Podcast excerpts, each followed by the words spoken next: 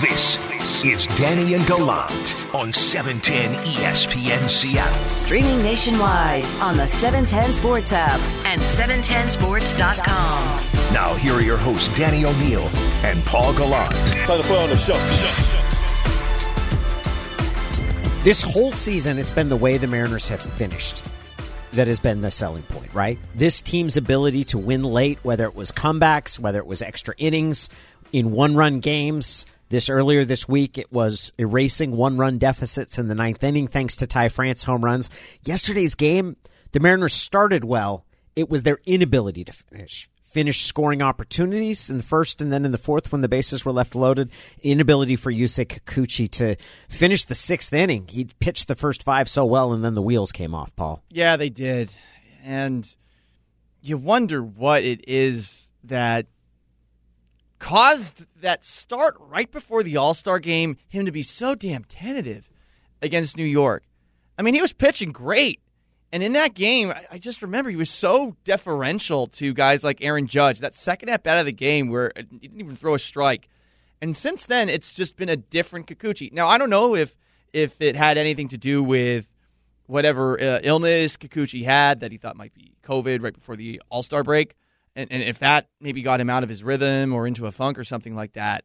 But whatever the case, he has gone from being the guy that you look at as the de facto number one in your rotation to like Logan Gilbert, a guy that you're looking at and wondering if he's not reliable, but if he's going to be able to hold off using the bullpen and keep the Mariners within a game so that they don't have to score a ton of runs because we all know that they're not very capable of doing that. Well, after the game, Scott Servais was asked about in the sixth inning where he had uh, a reliever warming up as as Yusei Kikuchi pretty early on in that inning was having trouble starting batters with strikes. He was asked whether and the the way the question was phrased to him by a member of the Japanese press was whether he had had sort of lost confidence in Kikuchi. Uh, Scott immediately tried to clarify that. Time out, time out, time out. No, that's not the case at all. Okay, so don't don't try to put those words in my mouth. Yusei's been really good for us, very consistent. Their best hitters coming to the plate with the bases loaded. Okay, in the sixth inning of the ball game. So we put what I thought was our best matchup and our best pitcher into the game at that point. Okay, Yusei did a nice job to get us to that point.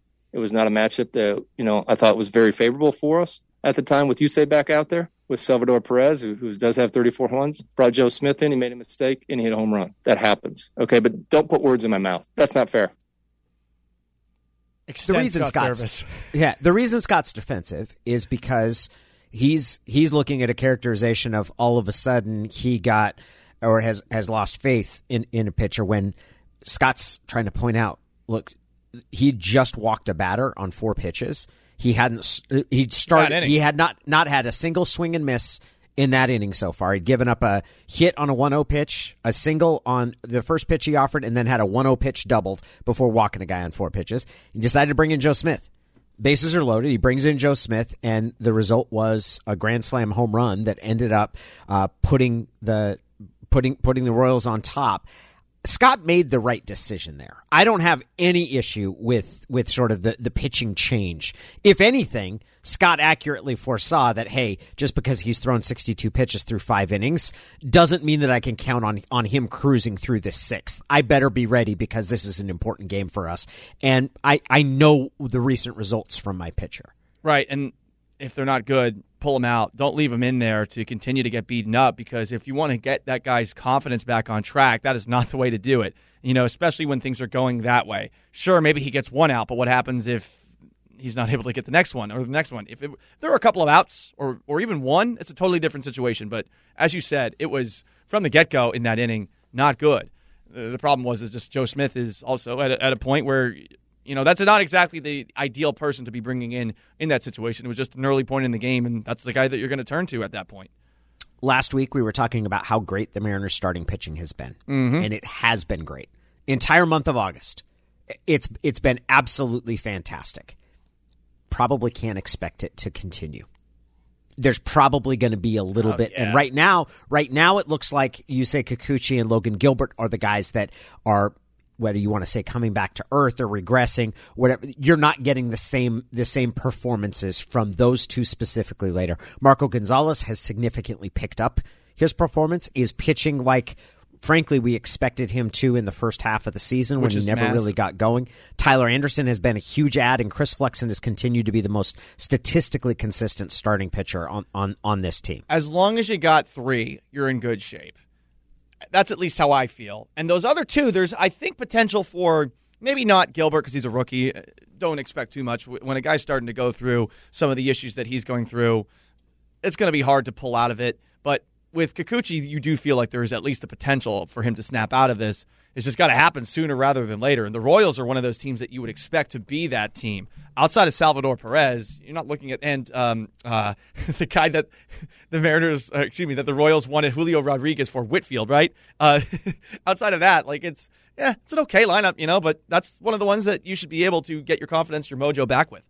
Yeah, and man, the Royals the Royals played great defense last, last night. Uh, Whit Merrifield, and then in, in the infield, but then specifically uh, Benintendi, who robbed a home run from Jarred Kelenic in the in the eighth inning, and a couple other uh, balls that were run down in that outfield. Don't forget tonight is sing along fireworks night, just a fun Friday night at the ballpark, watching great baseball. Find tickets at Mariners.com. I'll be out there.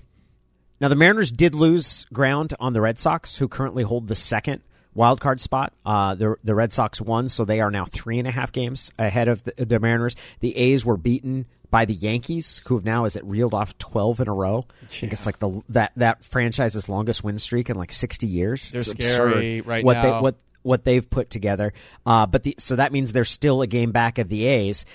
The, this isn't that isn't some sort of make or break moment with the Royals, but you you are going to in in any sort of situation where you've got a closing stretch where you've got to outpace teams, like you you need to be able to win two of three. And you just went on a road trip where you went six and two, but the rest of this series you got to win two of these next three games against the Royals I you if gotta you're looking three. at how to project it. Don't you don't you feel like they got to win three? I mean, this is a team that you're capable of winning three against. I think more often It's than not. al- it's always hard to project baseball that way, right? True, because even the worst team, even the worst teams are going to win one out of every three games. Like even even the worst teams in the league, and the the Royals have played better baseball of late. They were competitive against the Astros. Like they've been a much tougher team. You saw it last night. Salvador Perez is a legit stud. Salvador Perez, Great who catcher. hits hits the go ahead. Absolutely, absolute stud. They play great defense. They've got young athletic players, so there's there's no gimmies here. But the the you just lose wiggle room. Somebody's going to be winning. The the good news is that the A's lost. The bad news is, well, that puts the Yankees, who beat them, a game ahead of you, and the Red Sox won, so they put a little distance as well. I was listening to the TV broadcast. It is fun to keep track of all these other Oh, it's things. great. I mean, it's the first time that we've been able to do that in a really long time. So I was glad that that was brought up. But then it highlights the moments where you have opportunities. What did you think of Jarred Kelenic's at bat with the bases loaded? Someone brought this up a little bit earlier on the Mac and Jack's Brewing Company text Where he line. took the third strike? Yeah, I mean, I like that he has been a lot more patient at the plate, but there's also at some point going to come a point where pitchers probably realize that he is being a little bit more patient than he had been and they can probably deliver some strikes to said person and I- not expect Here- to here- swing. Here's what I worry about. I, I worry about how demonstrative he is in reacting to it toward umpires. And it's not because I think that that's outside his personality. I think I think Jarred is pretty intense, and I think he has a really good eye. But you've seen him get upset with umpires, and he doesn't have much experience in the league. So that that part of it, his strikeouts have gone down. That's a really good sign. His his strikeouts have gone down, and I don't want him to become someone who who who doesn't who is not aggressive at the plate, and I don't think that's what it is. But my reaction after that is I don't know if if if arguing that I don't know if arguing that close third strike is going to be something that ultimately helps uh, Jarred Kelenic. Yeah, I don't either. And that's just how he operates. You would think that he had learned from the last time around. At least he didn't get ejected, I guess. The Seahawks have their final preseason game. It is a little different this year because there are only three preseason games. They play the, the Los Angeles Chargers on Saturday. Our training camp coverage presented by Precor Home Fitness. I, I will be watching because I do think we're going to see the starters for some of it. We're probably going to get our best glimpse of your, your starting offensive line. I would expect Kendall Fuller to be at center, and then I think you're going to see Jamarco Jones start at left tackle. The the news yesterday about Duane Brown and, and Mike Garafolo of the NFL Network saying that maybe the Seahawks can get a little bit creative there and sweeten the final year of Duane Brown's contract, even if they're not going to, to add to it. That remains kind of the big outstanding question. But this should be should be our first chance to really get a glimpse of what what we what we might expect from the offense if Russell Wilson does get out there. Because so far we we have not seen we have we haven't even gotten a hint of what their offense is going to look like. And then part of it has just been they can't sustain drives. You know, it's been bad. Not just that the starters haven't been out there; they can't move the football when the starters aren't out there. Which again, that's not the end of the world. But if you want to, as Michael Bumpus said in the last hour, have that kind of dress rehearsal moment you need to sustain drives so that you can do some of the tempo things, the rhythm things that the Seahawks under Waldron seem to want to do in a way that they haven't done in years past. Though we have heard them say these same things about rhythm and tempo with Brian Schottenheimer in charge too. If you're this deep in into training camp and in your preseason schedule, are are you better off just not showing anything? Like even when that first unit, if you play some of your starters, not not doing anything that that resembles what you're going to look like when the season starts, you do have a little bit. You have a little. This is your your one opportunity as a team to have a surprise, right? This is the one time of year when you can actually have uh, a, a a little bit of. uh, Of, of subterfuge, you, they don't necessarily know what you're going to look like because you have a new coordinator. Right. And if you tip anything, I suppose they're so they're so paranoid though, right? I mean, you can run simple stuff and and, and just try to execute vanilla plays and get first downs. Because honestly, I, I would just say run a simple play, get first downs, and, and the thing I want to see more than anything is just how this team comes out of the huddle. How quickly are they getting to the line? How quickly are they calling plays? And, and I don't think that you necessarily have to reveal anything by doing that. No.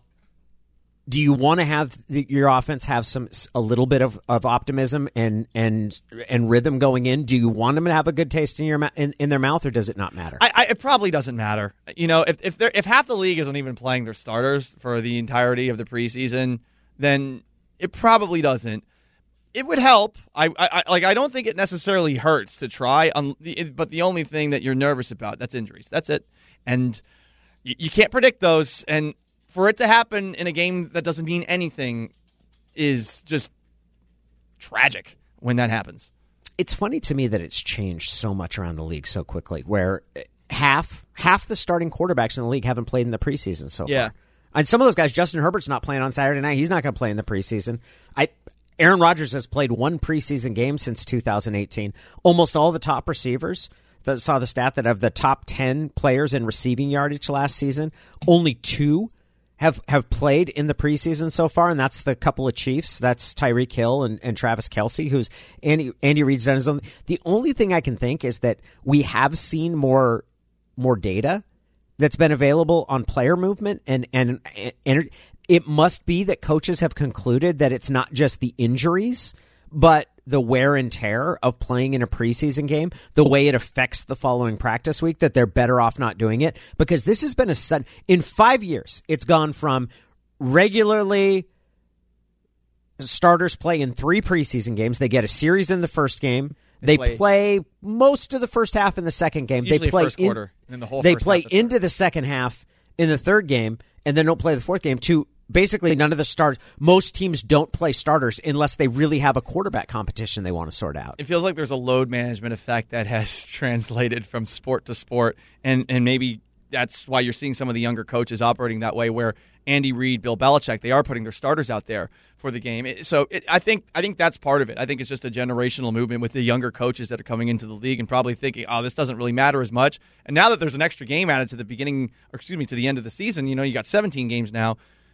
All right, that does give you a little bit more of a leeway, I guess, for some losses and for some growing pains in the first four or five weeks of the season. A lot of teams, I think, are looking at that stretch as a, a time to iron out some potential issues, to figure out some things about some good players along the way. So, um, it, is interesting, though. I mean, shoot, it, Danny, you, in the movie Invincible, I, I was just blown away by the fact that they were playing six preseason games back in the day. I mean, imagine that. How many guys were probably getting hurt in the preseason back then when they weren't even making any money? Uh, so I, I, I suppose at the very least we are getting closer and closer to having less of these games that, that don't seem to matter a great deal. It is Danny and Gallant. It is time for us to go around the NFL. It's time to go around the NFL. The bottom line on the biggest stories in the NFL every morning at 9:15 with Danny and Gallant. Today's an exceptional day. It's a Blue Friday. Maura, the what's going who- on? Who isn't, you know, a fan of having to watch preseason games. Yeah. It's still a Blue Friday. Wait, who doesn't want to watch preseason games? I don't like that preseason games are on Saturday nights. I want to have a life. Busy social schedule. Yes, I do. Well, I, come on. What's what's wrong with that? Why can't you do a Saturday afternoon? Why can't I have my Saturday nights? I'm going to be writing a blog until one in the morning tonight, tomorrow night.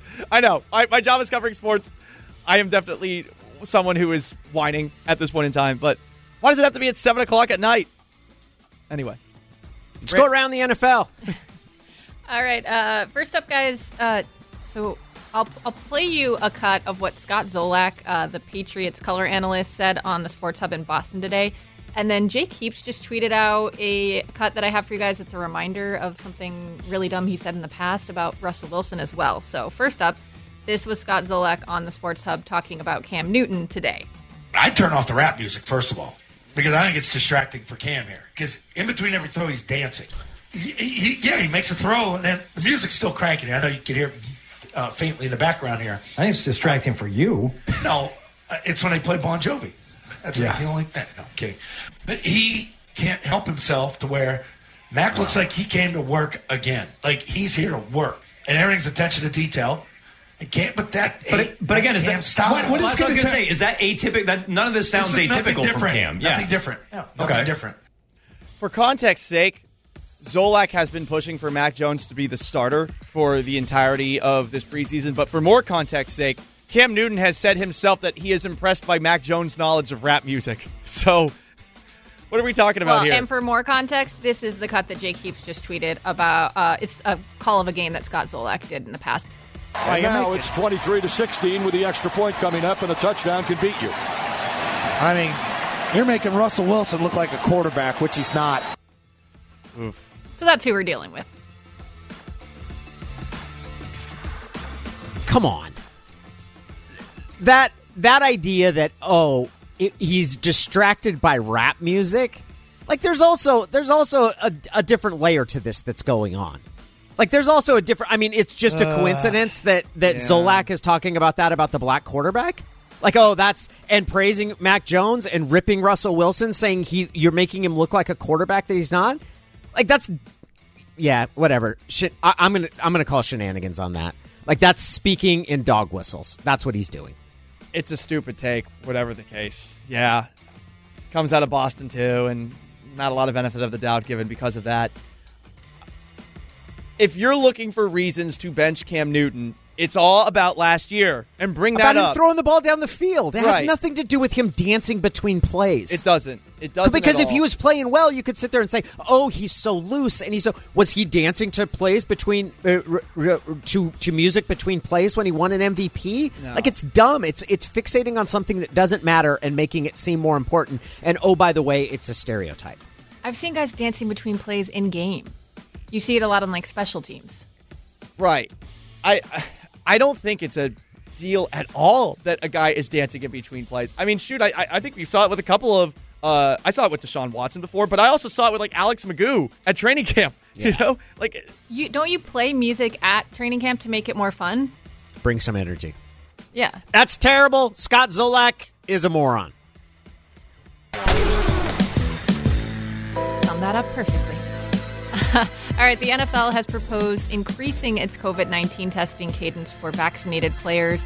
They want to move testing from once every 14 days, which they're doing right now, to once every seven days, but they need approval from the NFLPA first. They might have to because if you're getting positive tests with vaccinated players, like we've seen from a couple of Tennessee Titans, Right? Ryan Tannehill most uh, recently, I mean, he's double vaxxed. Then yeah, it makes sense to go back to what it was. I'm sure a lot of players, though, are going to be ticked off about it because they were told that, hey, if you're double vaxxed, you can operate with a larger degree of freedom than you were able to last season. That's the Delta variant and the reaction to the Delta variant, which is more transmissible, if not necessarily more deadly. There's a couple of different things that are going to happen here.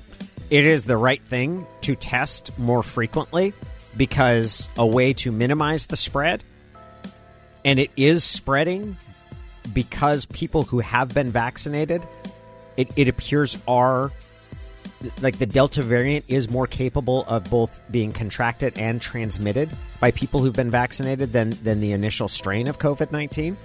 And people that doesn't mean that the vaccine isn't working. It means that hey, the vaccine doesn't guarantee that you're not going to be able to to spread it, and it appears with the Delta variant that the, the viral loads are higher, and you're going to have more people that test positive. and if that happens, you're going to have outbreaks on teams, even where the majority or the, uh, the all of the players even could be vaccinated. It's happened in baseball.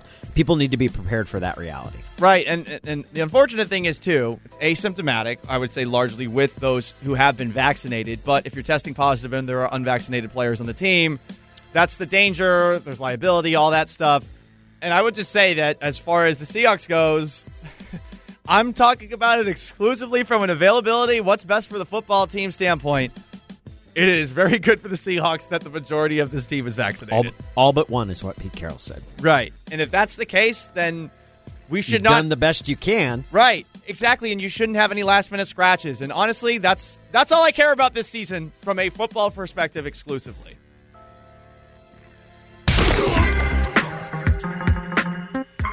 All right, the team hasn't made it official yet, but Adam Schefter is reporting what uh, everyone already kind of knew would be the right decision, but you never know with Sean Payton's love for Taysom Hill.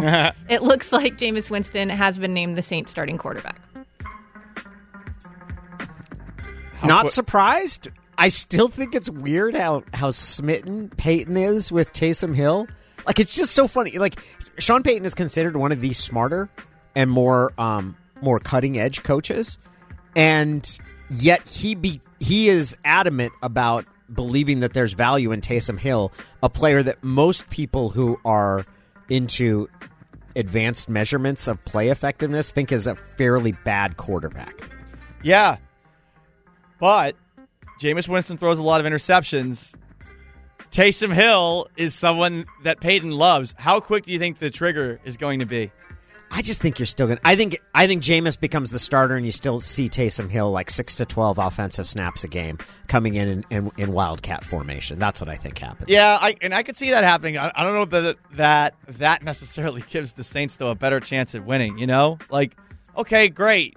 Taysom Hill looked decent against the Minnesota Vikings in the playoffs, right? Or, but at the same time, what else is he bringing to you, and what are you paying him for? You're paying him a ton of money for what six to twelve snaps when you're in Yeah. cap hell.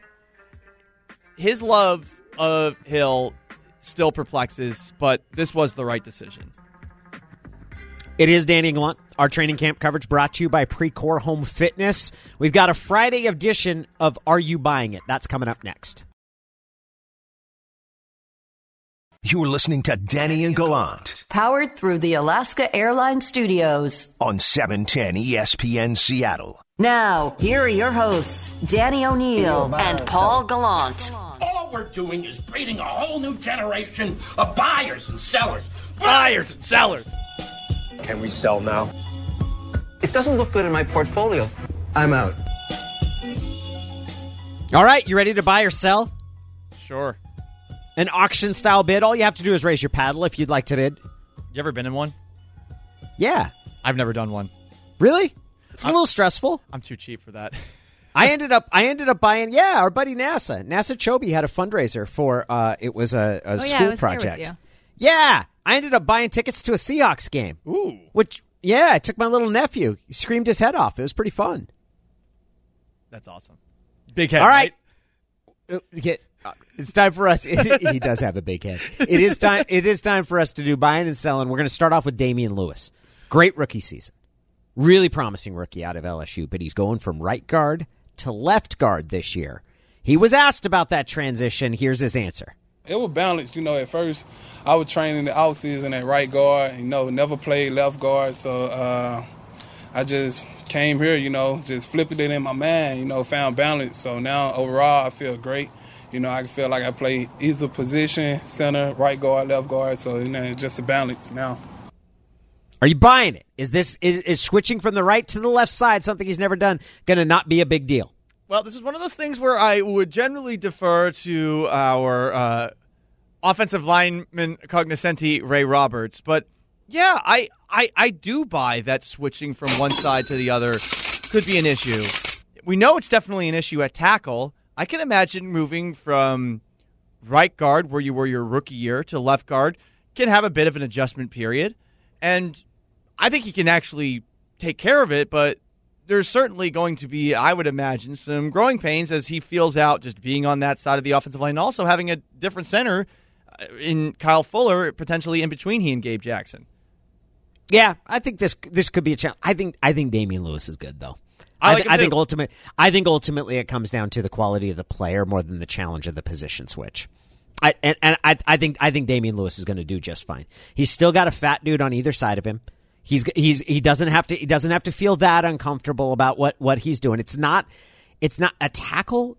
The tackle because of the drop step you have to use because you're it's it's entirely different. I would assume that it's a little more it's a little tougher because the tackle has one open side. He has one open side where he has no help, or usually won't have help, or has to be prepared to not have help around the outside. And the guard, the guard, you still you're still flanked by fatties on either side. You should you, it should give you some company. All right. We settled that one. Now Robert Nkemdiche, who joined uh, Wyman and Bob yesterday, really engaging interview. He's been banged up at times in training camp. Here is a former first round pick. Aldon Smith did not stick. Is is Nkemdiche going to? He he was asked about making the most of this second chance after his his first tenure in the NFL with with the Arizona Cardinals, who drafted him in the first round, did not pan out. Over time, you know, having a focus and and and, and buy into who what the kind of player I wanted to be when I got here, and and kind of refocusing my my. Uh, my my vision of me, you know what I mean, and and and, and I want to cha- I wanted to change the narrative and so uh, you know it's been it's been everything I wanted it to be. It's been exciting. It's been uh, it's been it's been uh, humbling. It's been a constant, you know, just this form of evolution for me, and so I'm just happy about that, and happy to be in this position and have this headspace and this opportunity. I'm rooting for him. Mm-hmm. I like that he said along the way there, it's been humbling. Yep. I'm going to sell this. Okay. Sell, so. We haven't seen it from him yet in the, in the yeah. NFL, and I, while I would love to, I mean that's a really competitive group right now on the defensive line, and I don't think there's anyone that you look at and you say, "Oh, this guy's the odd man out." Because Rasheem Green, maybe he would have been that guy, but he's having a really good preseason in training camp. Benson Mayowa is going to make this team. Kerry Hyder is going to make this team. Alton Robinson is going to make this team. And you keep on going down the list. Bryan Mone played well for you last year. Poona Ford played well for you last year. Where does he fit in? And who can he actually supplant? I don't know who. If they don't bring in Geno Atkins, does he make it? He's got a better chance, but I, I feel like that's something the Seahawks would likely want to do at the end of training camp. Seattle has offered guys second chances, An, another opportunity at, at sort of an NFL career. Sometimes it's really worked out. Mike Williams, at least in 2010, that first year, it went fantastic. You could you could throw Marshawn Lynch in the same category because Buffalo was moving on from him, but I think people around the league still. I, I think people around the league would have believed in Marshawn if Marshawn was available. Uh, the the ability to people would have were coveting him. Like that wasn't that wasn't somebody who everybody was like, yeah, pass. Um, like like Nkemdiche. Unfortunately, he hasn't been on the like we haven't seen it. So he's a guy to watch. He's going to have to do something on Saturday night, and I'm not even sure if he's going to play, but he's going to have to do something to to show them that he needs to that that he's ready to make an impact. Do you think one preseason game can can earn a guy a roster spot in today's NFL? At this position, yeah. Because where's your depth at defensive tackle? You got Poona Ford. There ain't much. Right? Kerry Hyder's going to play some there. Bryan Mone is probably your starter right now, but he could like that's that's not a spot and because Al- Aldon Smith is not here and while Aldon Smith was playing more edge, I, I I think there's I think there's a chance for him because of that. Look, they're looking at Geno Atkins, so they're looking for someone to fill that defensive tackle role. The next one we're going to move a little bit to the front of the depth chart and a guy that we haven't seen so far this preseason, but someone who got a new contract in the offseason is Poona Ford. Here's his teammate Benson Mayowa talking about Poona. Man, I, to be honest, when I seen him, I'm like, damn, he playing the nose, but man, that dude is, is you, you guys see him. You see something else. He's special. Um, comes out here and works every day. You know, in the game, you know, you know what you, you're going to get from him. Um, and, and Poona's, Poona's, Poona's a great, great player, and he's only getting better. Is Poona Poona Ford a special player? He's a starter. He's a really good starter. Is he a special player? We've heard this before, haven't we? Mm-hmm. My hope is yes. If I've heard it, Are you buying it? If I've if I've heard it before, what's a special player? Isn't special player like Chris Jones level? You know? No. Well, no. Chris Chris Jones is a franchise tag player, a guy that could get Pro Bowl consideration, a guy that's going to be a starter here for five or six more years. To me, that's a special player defensive tackle. If Jarran Reed can get ten plus sacks in a season, then I, I feel like a lot of defensive tackles could potentially. So I, I, I think he has the potential to be that. I guess I'm not going to go so far as to say yes, he is. I, I, I want to see it happen, but I can buy into the idea of him eventually being one. There's no layaway option. Paul. Then I'm selling. I'm buying it. I'm buying it. I think Poona Ford's going to be. I think he is going to be the guy that we talk about making. He and Jordyn Brooks. I think we'll notice Brooks more because of the tackles this year. He plays that playmaker spot, but I think Poona Ford is going to be someone that we're talking about as one of their best defensive linemen at the end of the season. We have heard a lot about Poona Ford over the years. This and this is not me knocking him, by the way. This actually goes to show you that he jumps off the screen as a defensive tackle. So I definitely think it's possible. But I, I don't want to really put too much on any of these defenders at this point in time until I actually seeing it happen. The only one on the defensive line, Danny, that I'm willing to really put some extra expectations upon is that of Kerry Hyder, who seems to be everything that you want out of a defensive lineman, nonstop motor, the guy who actually has been productive, but also hasn't been productive enough to merit extensions in a place like San Francisco, who in Detroit has the injury, he comes back from it and all that. So Hyder's the only one that I'm looking at right now, and, and, and obviously Carlos Dunlap is involved there too, and you, you know what he is. But th- that's the guy that I'm that's a newcomer and that has been there that I feel like can make that leap. Poona Ford remains to be seen. I am obviously rooting for it. From the pocket and flags everywhere. Flag on the play. Now there's a flag down. Every morning at 945 with Danny and Gallant. Brought to you by Carter Volkswagen. If the noise persists, the defense will be charged with a timeout. Flag on the play. It's time for us to wrap things up. Not just the show, the week. Right? It's over. Almost. Is training ca- training camp done after this? Yeah. Final preseason game, and then we got two weeks to build up to the regular season opener. Yes, we do. Let's go. Let's get ready to fire this up. Ow! More, Mora, where's your? Are you raising? Are you throwing? Are you picking up a flag? What are you doing today? Yeah, I'm going to raise a flag for Scott Servais. I just loved seeing him get passionate and emotional again in uh, defending Yusei Kikuchi yesterday. Uh, you can just tell how much he cares about this team and every player on it, and I hope that he gets manager of the year.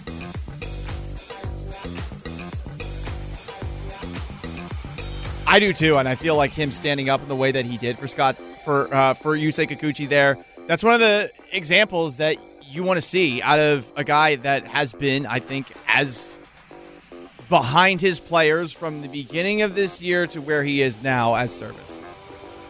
I loved the fact that he's just assertive, like, hey, this is the decision I made. And it doesn't have anything to do with me feeling not confident in him. That point in the game, it's the sixth inning. They had the bases loaded and their best hitter up, and I went with what I thought was a better matchup. I thought it was great that he just was that clear. And being a clear communicator, I think, is a huge part of being a manager.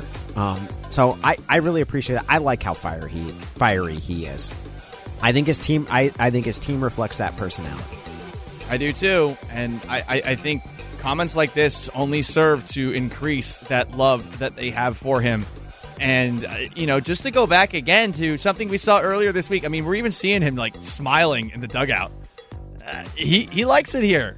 In fact, I, I, would venture to say he loves it here, and it sounds like things are progressing as far as him being here long term, Jerry Dipoto being here long term.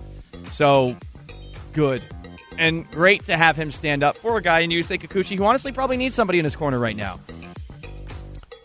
I'm going to. It's throwing a flag, but it's really because of how much this amuses me. This is on the University of Louisville. if you are looking for the most corrupt basketball program ever, I, I, I don't I don't know if there's any other choice. And there's yet another. Even the the excision, even cutting Rick Pitino out, has not removed all of the shenanigans at that program. Have you the latest one? Chris Mack, who is now their coach, has been suspended six games by the school for the way that he followed up on a, an attempt of one of his assistants to blackmail him. Wait, what? yeah, exactly. So his assistant coach, guy named Dino Gaudio, who some people might remember him because he used to be the Wake Forest coach. After that, he went to ESPN for a while. So he, he he didn't get his contract renewed. He came back to the school and said, "Look, unless you pay me." And I think it was like his full salary, four hundred fifty thousand dollars for for a full year. That unless unless unless you pay me that, I'm gonna snitch on a bunch of recruiting violations. Like and it was like illicit stuff like stupid NCAA stuff like the use of production making videos to lure recruits using graduate assistants in practice like dumb little like picky stuff like that so so Gaudio got charged for trying to extort him because you can't do that like you can't go to someone and say hey if you unless unless you unless you do the unless you pick up uh, that my salary and pay me for that, you're gonna have to you you're you're gonna have to, uh, to to carry the freight for it. Look, you can't do that, but he got suspended six games for how he did that. He got suspended six games for how he reported it. That's nuts. You would think that the NCAA at some point in time would, I don't know, look at itself in the mirror and say like, wait. We're going to come down to the guy who's retaliating against somebody who's trying to blackmail him. I mean, that's the most understandable thing in the world, it, right? It means Mack did something shady when it was reported to him. Yeah. That's what it means that Mack did something. He was like, either tried to cover up the recruiting violations that he committed or all of those other things. It means that not not only did he get extorted, but he resorted to below the belt behavior when it came to extortion, which is about what you'd expect from that school, which once uh, was was uh, had hired escorts to Yeah. to entertain recruits. No big deal. I like that they stay on brand. You want to have a villainous program in college sports, and Louisville, even with Rick Pitino long, long gone, is, is, is still trying to do it. Hopefully, though, to, to be the epitome of a perfect villain, you got to have wins. You got to play well, and uh, they're not exactly doing that these days. Paul, your flag. I am going to throw a flag at Scott Zolak, who is a radio host in Boston, because Scott Zolak feels that Cam Newton is, well, I guess, dancing too much at practice. And this is the reason that I think he believes that Cam Newton is distracted there are lots of hints of things along the way that you can make your own interpretations of. I, I would just say from this perspective, if you want Mac Jones to be the starter, you don't need to go pointing to stupid examples like this. You don't need to point at Cam Newton just being himself at practice in between plays, dancing around. Wait, what? How is that a problem? What is wrong with that? What amongst the things that Cam Newton has done, where would that rank as far as reasons that he shouldn't be a quarterback? And I would say that it ranks pretty low compared to just last year. Just talk about last year, Scott, if you don't want to have, have, him as your quarterback this coming season. Or talk about how good Mac Jones is. But this is just like one of those casual aside comments that wasn't necessary at all to make his point. It was pretty lame. It's just and it falls into such lazy stereotyping too. Like that's that's the thing, and it makes you it makes you beg that question of well, why why why is he picking that point? Of all the different things to complain about or point to, that's what it is. Right. Him dancing to rap music.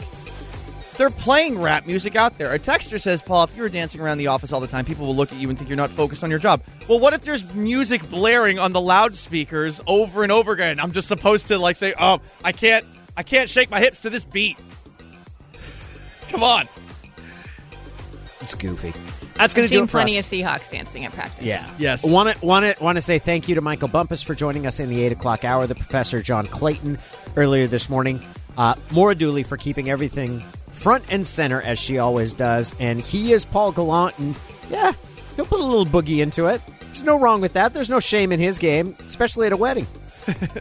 And he is Daddy O'Neill, and this or that, this or that. He enjoys that, and this, and puns. so long, farewell. Happy Blue Friday. Have yourselves a wonderful weekend. And up next, it's just me. My question of today's show Would you pick up Yusei Kikuchi, Kikuchi's option with the way that he's been pitching of late? We'll talk about his struggles next.